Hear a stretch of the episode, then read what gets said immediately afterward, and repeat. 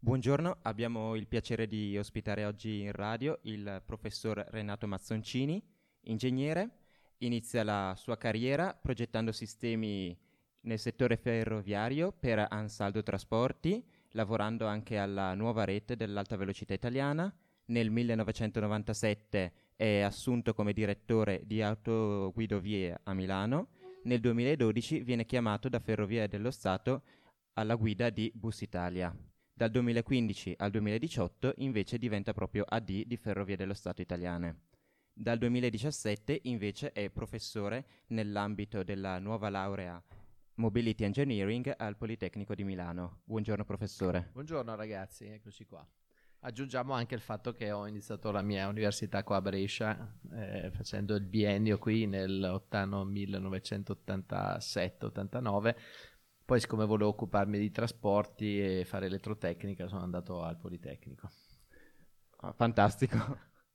Allora, vorremmo oggi parlarle di Future Mobility, se lei è d'accordo, sì, bene, e di quello che un po' ci aspetta e che sarà la mobilità.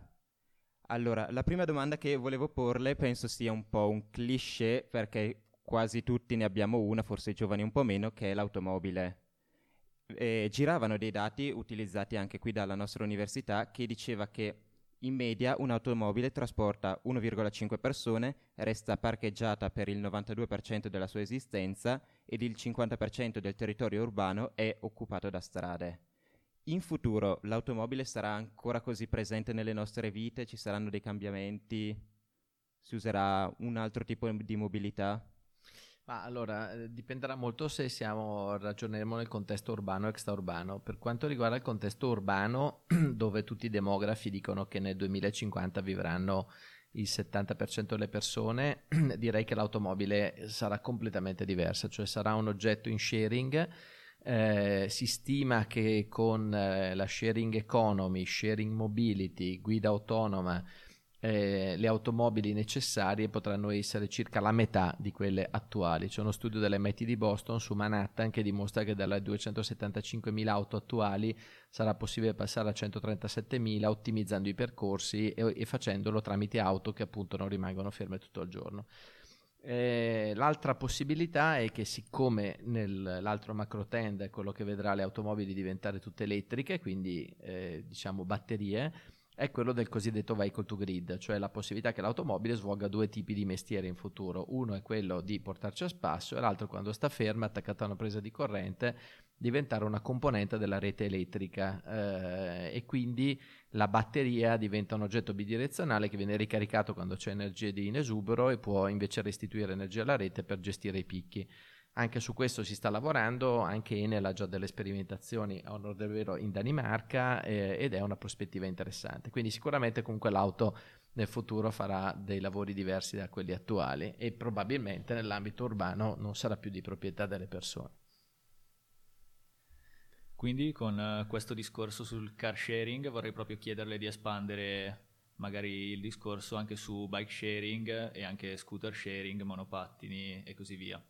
Beh, diciamo che la sharing mobility eh, rientra all'interno del più ampio fenomeno della sharing economy che sta veramente, è veramente disruptive. Soprattutto voi ragazzi state dimostrando una velocità nel passaggio dalla cultura del, del possesso alla cultura dell'accesso su tutti i servizi straordinario. Ovviamente ci sono dei settori che stanno tirando la volata, l'Austin per esempio, Airbnb è ormai il più grande hotel del mondo in termini di numero di camere vendute tutti i giorni e ha dimostrato che la sharing economy ha un livello di servizio, flessibilità e costi assolutamente imbattibili rispetto a modelli di business tradizionali. La stessa cosa sta succedendo nella sharing eh, mobility, dove siamo partiti con le automobili ma eh, in realtà proprio perché in ambito urbano è logico pensare che il numero di automobili poi diminuisca, eh, molti stanno lavorando sulla micromobilità. Quindi eh, dalle tradizionali biciclette in bike sharing che tutti conosciamo si sta passando al free floating, cioè le biciclette eh, che mh, possono essere prese e lasciate in qualunque posto e poi ad altri mezzi. Quindi i monopattini, per esempio, in alcune città e in alcuni paesi europei stanno avendo sviluppi assolutamente incredibili. Anche a Milano, per esempio, si sono sviluppate moltissimo, poi ora ci sono dei temi regolatori, sapete che si sta parlando sì. del casco, della, della, patente, dell'assicurazione. Sì, qui a Brescia avevano dato una multa abbastanza salata a una persona che girava con il monopattino, ma con il vuoto normativo. Sì, ma avete visto che a Torino c'è uno che ha preso 6.400 euro di multa girando col monopattino, poi eh, questo ha provocato eh, il licenziamento del capo dei vigili, però insomma voglio dire, dà l'idea del caos che c'è in questo momento da questo punto di vista. Però quello che è certo è che la micromobilità in generale è un complemento perfetto del trasporto collettivo sul primo ultimo miglio e quindi bisognerà normarla eh, e utilizzarla. Una curiosità che su appunto i monopattini era uscito qualche tempo fa su uno dei quotidiani nazionali, una ricerca che diceva che i monopattini, essendo lasciati molte volte dove appunto uno ne ha bisogno, devono essere raccolti da dei furgoncini che però essendo ancora magari vecchi inquinavano comunque parecchio. Ma eh, allora, eh, tutti i meccanismi in sharing stanno utilizzando una specie di baratto con gli utenti, cioè se un utente è disponibile a ricaricare lui l'automobile, il monopattino, il, il, lo scooter elettrico, ottiene dei benefici in termini di minuti gratuiti. Okay. Ah. E quindi molta gente ormai eh, sta ragionando così, cioè per poter utilizzare quasi gratuitamente i monopattini, se li porta a casa e li ricarica. Un monopattino si ricarica in un paio d'ore e quindi è sufficiente che qualcuno, quando il monopattino è scarico, un utente lo prenda, se lo porta, lo carica e lo rimette. Questo gli consente automaticamente di avere dei benefici ed è, sta diventando il modo più diffuso per la ricarica di questi oggetti, quindi zero CO2 diciamo. Perfetto.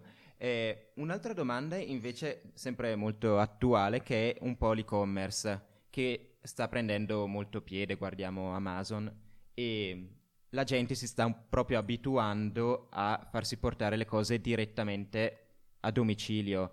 E so che a Milano è attivo tra l'altro il servizio di Amazon che porta proprio la spesa con anche alcuni prodotti freschi. Questo come inciderà sulla mobilità?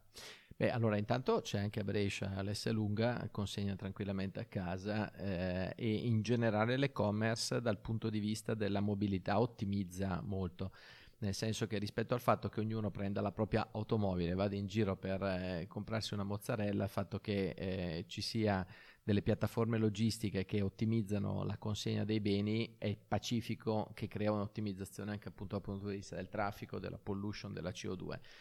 Eh, Amazon sta investendo, mh, notizia di un mesetto fa, 37 miliardi sulla guida autonoma, evidentemente proprio per eh, spingere al massimo eh, questo concetto e 37 miliardi sono tanti, cioè nessuna delle grandi case automobilistiche ha un budget di questo genere per la guida autonoma, quindi questo dà l'idea di che cosa sta succedendo nella grande distribuzione.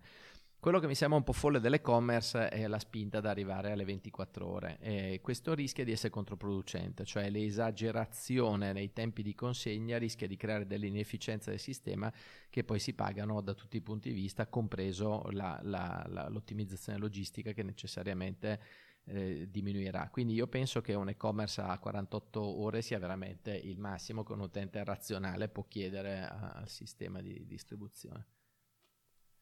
Detto questo, abbiamo parlato dei problemi per esempio con i monopattini a livello legislativo e tante volte vediamo che ci sono dei problemi tra tecnologie che avanzano in modo molto rapido e leggi che cercano di stare dietro con questo mi vorrei collegare anche alla guida autonoma, che molto spesso eh, è già ampiamente usata o comunque potrebbe essere ampiamente usata, ma non ci sono leggi ad hoc che con- ne consentano l'uso. Quindi se vorremmo spendere qualche parola per questo.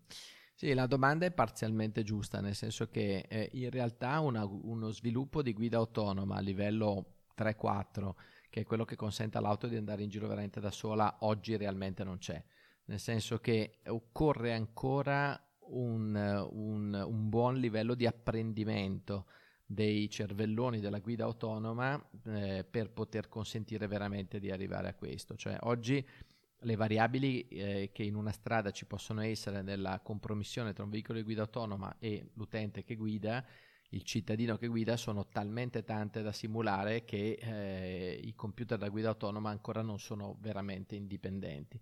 Quindi oggi per capire mh, se, uno, se ci fosse una norma che dice ok togliete pure il volante ma andatela in guida autonoma, nessuna casa costruttrice sarebbe pronta a farlo.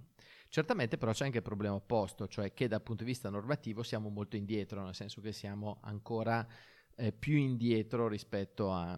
E, e qui però eh, devo dire che eh, spezzo una lancia a favore del legislatore, nel senso che il problema non è solo un problema normativo che possono risolvere i tecnici, quindi un problema legato appunto all'aggiornamento del codice della strada. Ma ci sta dietro proprio una riflessione etica profonda, perché comunque eh, nel momento in cui l'automobile diventa un robot che svolge un lavoro al posto nostro e lo fa su una strada che è un oggetto, è un, luogo eh, purtroppo eh, di incidenti e di morte tra i più importanti del mondo, occorre ovviamente eh, fare, eh, prendere delle decisioni come dire, di tipo etico che, che vanno eh, risolte a priori. Per esempio, banalmente, eh, il fatto che un'auto a guida autonoma sia un oggetto estremamente sicuro eh, è quello che chi la compra mm, presupporrebbe e quindi presupporrebbe che poi nel momento in cui incrocia un, un, un, un soggetto, che so, un pedone, che sta attraversando fuori dalle strisce pedonali, eh, nella logica io sto eh, rispettando il codice, tu no, ti stiro. Eh, ecco, non è esattamente il comportamento che avrebbe ciascuna persona che guida. Uno che guida, se riesce a evitare il pedone, anche a rischio di andare fuori strada, lui lo fa. Quindi bisogna fare in modo che questa umanità, voglio dire, in qualche modo venga eh, recepita eh, e, e profilata dal punto di vista etico per programmare questi robot nel modo in cui vogliamo e eh, in cui ci immaginiamo il futuro. E con questo vorrei collegarmi a um, un tema che non c'entra molto, forse con quello che trattiamo oggi, però le lauree umanistiche in Italia sono sempre viste un po' come lauree di secondo ordine, mentre in altri paesi europei, forse non più europei come l'Inghilterra, sono comunque lauree che poi danno accesso a molti lavori. È un qualcosa di corretto oppure le, i tecnici dovrebbero collaborare appunto con questi personaggi per l'etica? No, la, la, mia idea credo in effetti che fosse abbastanza intuibile nella risposta che ho dato prima. Eh, l'Università di Delft, che sta in Olanda, vicino tra Rotterdam e L'Aia, è la prima università tecnica d'Europa come ranking tra le ingegnerie e ha all'interno un dipartimento di filosofia eh, e ogni volta che c'è un progetto di ricerca di ingegneria che ha delle evidenti ripercussioni etiche, che può essere dalla guida autonoma alla bioingegneria, medicina o, o, quant'altro, subito si crea un team misto, perché non possiamo immaginare che determinate situazioni, soprattutto laddove eh, il lavoro dell'uomo debba essere sostituito da un robot, possono essere affrontate a cuor leggero da persone che abbiano solo una sensibilità tecnica. Quindi penso che assolutamente sia importante compenetrarle e credo che l'Italia, anche l'approccio che ha sulla filosofia, eh, su alcuni aspetti dovrebbe essere un po' rivisto, quindi deve essere eh, come dire, il modello di Socrate che, che, parlava con la gente, che cercava di portare la filosofia all'interno del, della vita comune, è quello che mi aspetto che, che possa servire per il prossimo millennio. Eh, abbiamo parlato di Unione Europea, quindi di area europea, e vorrei chiederle qual è la sua visione europea della mobilità. Sappiamo che lei è stato amministratore delegato proprio di Ferrovie dello Stato e questa è ormai diventata un'azienda a livello europeo, quindi volevamo chiedere proprio appunto su questo. Beh, le regole del gioco sono fissate dalla comunità europea, nel senso che eh, c'è un quadro regolatorio sia per il trasporto pubblico locale, urbano ed extraurbano, autobus e treni, sia per quanto riguarda la lunga percorrenza, quindi alta velocità e sistemi appunto intercity, che sono tutte regole definite a livello di comunità europea. Quindi ci sono dei regolamenti, 1370 del 2007, il quarto pacchetto ferroviario, sono definiti a Bruxelles.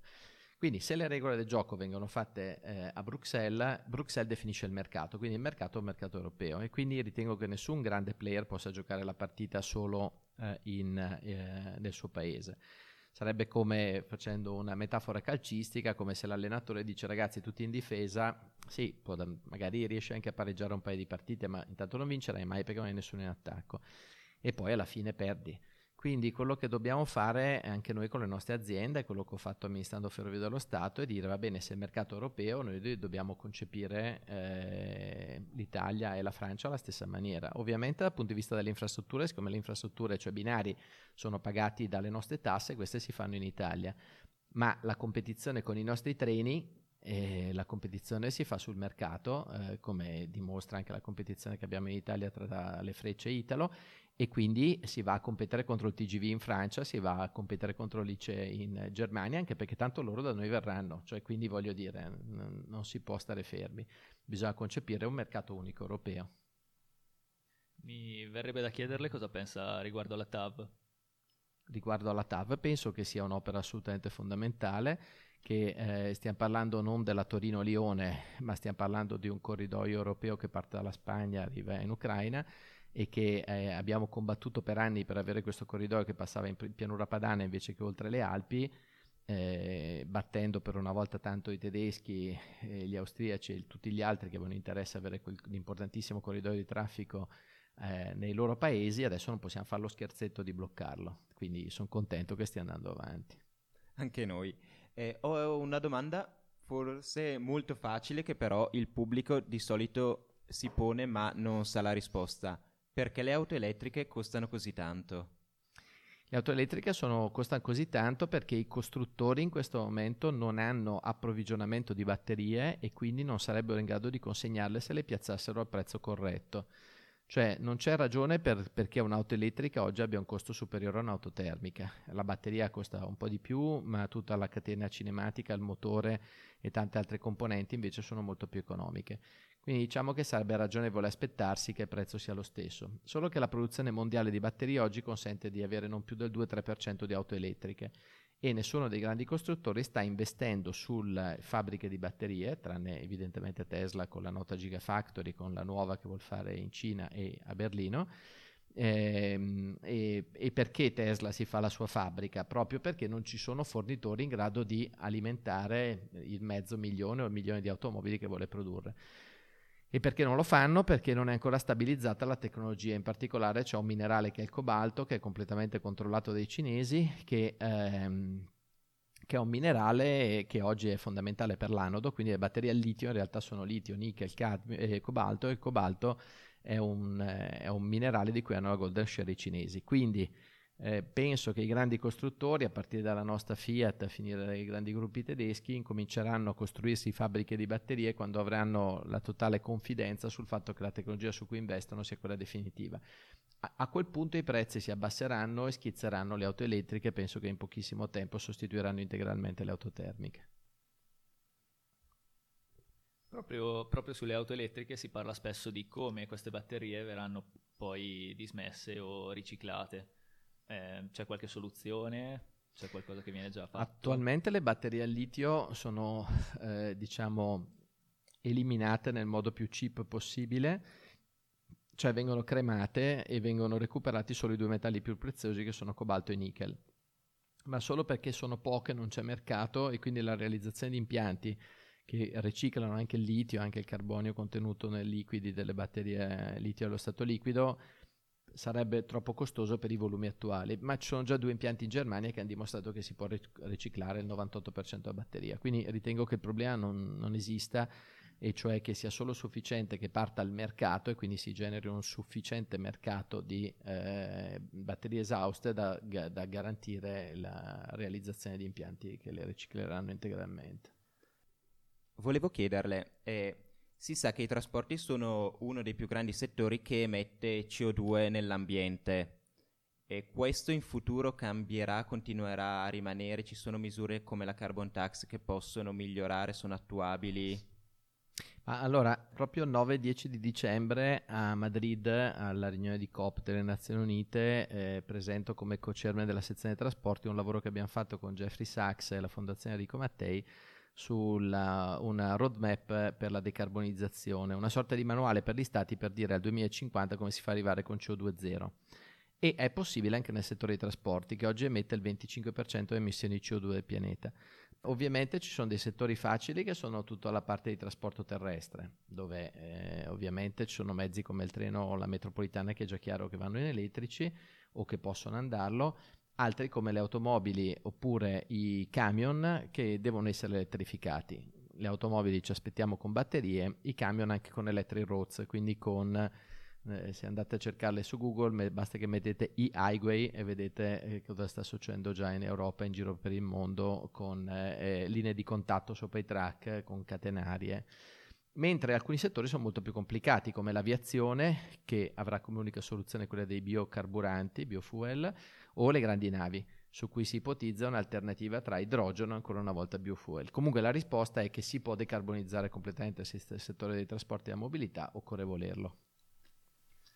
Beh, le chiederei quindi di parlare eh, di trasporti pubblici, in particolare della, dell'alta velocità in Italia, che è vista comunque come un'eccellenza, e sul fatto che l'Italia è l'unico paese al mondo che ha una concorrenza interna tra Frecce e Italo, e quindi questo porta a agevolare il consumatore, ma anche a dei problemi come per esempio con Alitalia, che è stata danneggiata da questa concorrenza da parte dei, dei treni, dei mezzi su rotaia?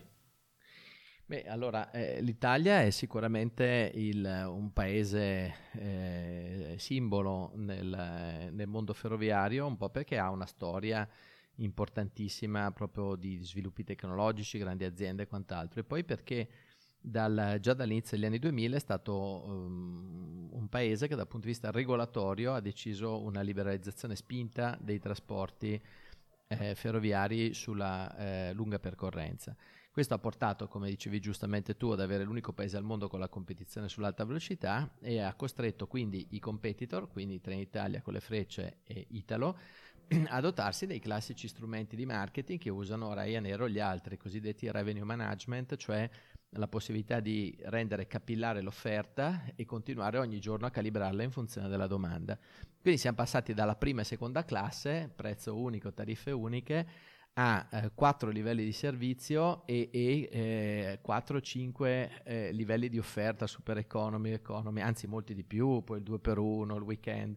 Quindi eh, ormai ognuna delle due compagnie di cui abbiamo parlato avrà almeno una cinquantina di diversi prezzi. Quindi questo è il meccanismo classico con cui l'utenza eh, riesce poi a mixarsi e in effetti oggi abbiamo un livello di prezzi dell'alta velocità in Italia che è molto più basso di Spagna, Francia, Germania e quindi ha reso veramente accessibile il servizio a tutti.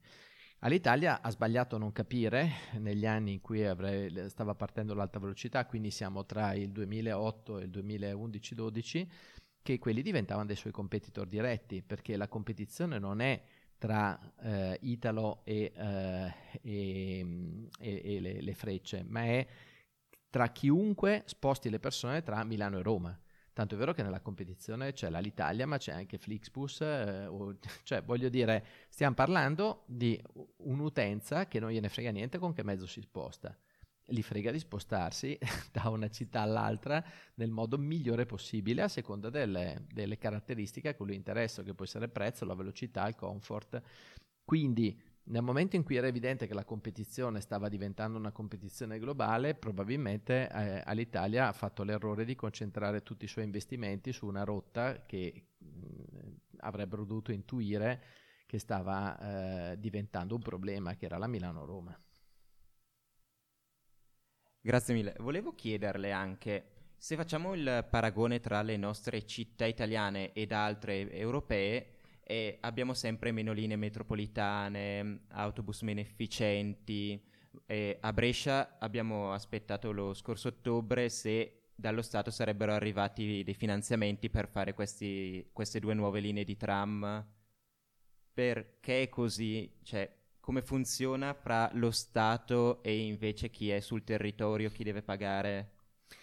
Sì, eh, purtroppo abbiamo, anche nel quadro europeo è così, eh, quindi diciamo la, la, posizione deriva dal quadro europeo, però in Italia forse è un po' più stressata, abbiamo una situazione in cui le infrastrutture nazionali ferroviarie sono finanziate dalla fiscalità diffusa, quindi con le nostre tasse noi paghiamo qualunque intervento si faccia su una nuova linea ferroviaria, potenziamento, raddoppio e quant'altro, quindi siamo a Brescia eh, se eh, la, l'alta velocità che è arrivata a Brescia che parte verso Verona oppure il raddoppio della Mantova a Cremone viene pagato non da un debito che fa Ferrovie dello Stato ma dallo Stato con la nostra fiscalità. Purtroppo per decenni lo Stato non ha finanziato invece infrastrutture urbane, metropolitane, tranvie che quindi potevano essere finanziate solo con le risorse dei comuni che però in quegli stessi anni calavano, non potevano contrarre debito, quindi non avevano soldi. Hanno provato a fare qualcosa, come è successo anche a Brescia, con meccanismi di project finance, però voglio dire, alla fine è sempre l'ente locale che deve pagare. L'ente locale ha un bilancio limitato e quindi ne fai una, ne fai due e poi ti fermi. Si è invertita un po' la situazione con eh, il periodo in cui il ministro Del Rio era ministro dei trasporti perché ha, ha, fi- ha, rifinanziato un fondo perduto di un miliardo e rotti, un miliardo e tre se ben ricordo, per gli enti locali proprio per eh, metropolitane e tranvie.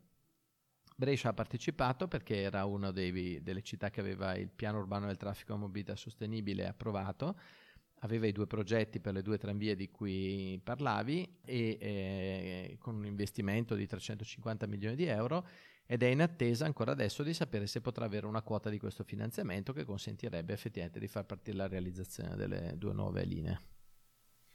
Per quanto riguarda le regioni, invece, in numerose sue interviste l'ho sentita parlare di nuovi treni regionali, treni rock e pop, che sarebbero dovuti arrivare intorno al maggio 2019 o comunque iniziare ad essere distribuiti. Quindi le volevo chiedere che differenza c'è tra questi nuovi treni regionali e quelli vecchi e se effettivamente poi sono stati distribuiti, se sono in funzione. Sì, allora eh, i treni come previsto sono, è stata fatta nel 2016-2017 la più grande gara della storia Trenitalia per treni regionali, eh, monopiano e due piani. E le consegne sono partite effettivamente a maggio 2019, eh, tra l'altro con un ritmo molto importante perché devono essere consegnati circa 500 treni in tutte le regioni d'Italia, tranne la Lombardia, perché la Lombardia è l'unica regione d'Italia che non è gestita da Trenitalia ma è gestita da Trenord. Quindi la ragione per cui in questo momento in Emilia Romagna o in altre regioni si vedono i treni nuovi mentre in Lombardia no è semplicemente questa. Io avevo proposto anche a Trenord di, di, fare un accordo lasciando la governance a Trenitalia e quindi accelerando le sostituzioni, ma non c'è stato verso. Dopodiché Trenord ha fatto la sua gara, hanno vinto gli stessi due fornitori, Astom e Itaci, eh, con gli stessi modelli di treni di Trenitalia, però si è perso circa un anno. E quindi in Lombardia i treni cominciano ad arrivare adesso, di fatto nel 2020.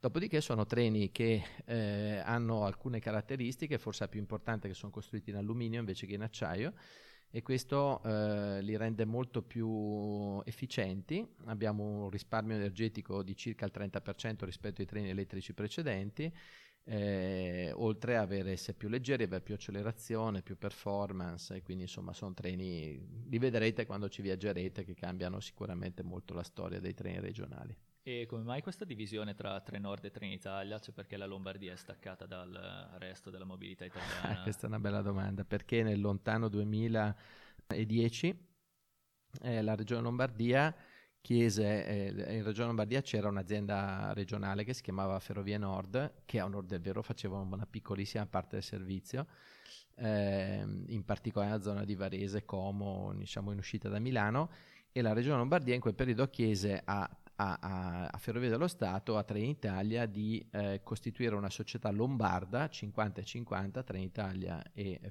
Ferrovie Nord, per creare appunto questa Trenord. Quindi era un po' nel filone forse dell'autonomia. Eh, il risultato è che eh, è nata questa società che in realtà è da dieci anni che ha problemi di tutti i tipi. D'altra parte una società 50-50 vi sconsiglio di farla nella vostra vita sì. perché non funzionerà mai. Sì, in effetti, anche solo un po' a logica senza esatto. studi. Eh, la ringrazio per questa chiacchierata. Avremmo un'ultima domanda che differisce un po' da tutte le altre, che, che cosa consiglierebbe a un giovane, magari che esce adesso appena diplomato, un diciottenne, e si affaccia a questo mondo, al futuro? Della mobilità? Su qualunque cosa.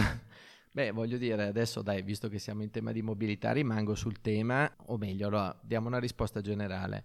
Eh, siamo all'Università degli Studi di Ingegneria di Brescia, eh, oggi eh, se uno eh, che esce dalle scuole superiori decide di fare ingegneria diciamo che si trova con una strada spianata qualunque tipo di indirizzo scelga, cioè le percentuali di occupazione e anche di soddisfazione, voglio dire, di quello che si fa per i giovani ingegneri oggi sono il, i, i, livelli più alti in assoluto di tutte le lauree in Italia ma anche in Europa.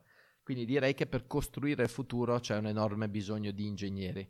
Eh, scendendo nel campo della mobilità, se uno ha una specifica passione alla mobilità, è un settore enorme, è un settore che oggi sta generando 2000 miliardi all'anno di investimento per il pianeta, molti anche in Europa molti anche in Italia e quindi è un settore in cui ci si può divertire, quindi uno può andare a cercarsi i piani di studio e trovare eh, del, dei corsi di laurea che eh, lo possono appassionare in questo settore, che peraltro sono molti e trasversali perché è diventata super discip- multidisciplinare, quindi dall'elettrica alla meccanica, all'informatica, il gestionale e quant'altro, voglio dire, tutto va bene in questo ecosistema della mobilità che sta molto crescendo. Anche come ha detto nel settore dell'ingegneria, dove comunque il lavoro non si fa fatica a trovare, abbiamo un'enorme fuga di cervelli. Questo secondo lei perché? Perché questa, questo movimento, questo flusso migratorio verso l'estero? Allora, eh, provo a smontare leggermente il tema della fuga dei cervelli e lo dico come professore in questo caso del Politecnico di Milano. Al Politecnico dal 2010 si insegna in inglese alla laurea magistrale e il saldo delle persone che vengono a studiare, che rimangono a studiare in Italia e di quelli invece che vanno a fare Erasmus all'estero o lavorano all'estero è esattamente uguale. Quindi il vero problema nostro è l'italiano, nel senso che se noi vogliamo avere un saldo positivo da questo punto di vista dobbiamo deciderci, almeno in ingegneria, di passare a insegnare solo in inglese.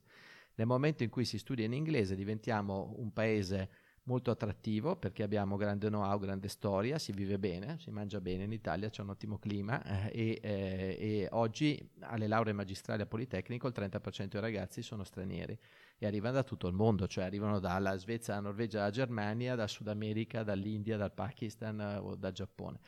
Quindi l'unico modo che noi abbiamo per fare sì che questi saldi si nettizzano è questa, cioè eh, la gente va a studiare all'estero spesso perché banalmente sa che nel mercato globale se studia in inglese ed esce in inglese eh, poi si trova un mercato più grande e poi una volta che è all'estero, all'estero. Quindi la ricetta per sanare questo è essere bravi, essere competenti, sfruttare il trampolino che ha il nostro grande paese e decidere che alcune lauree si studiano in inglese, fine. Professore, grazie mille, una chiacchierata super interessante, grazie per averci dedicato il suo tempo. Bene, grazie a voi, in bocca al lupo a tutti gli studenti.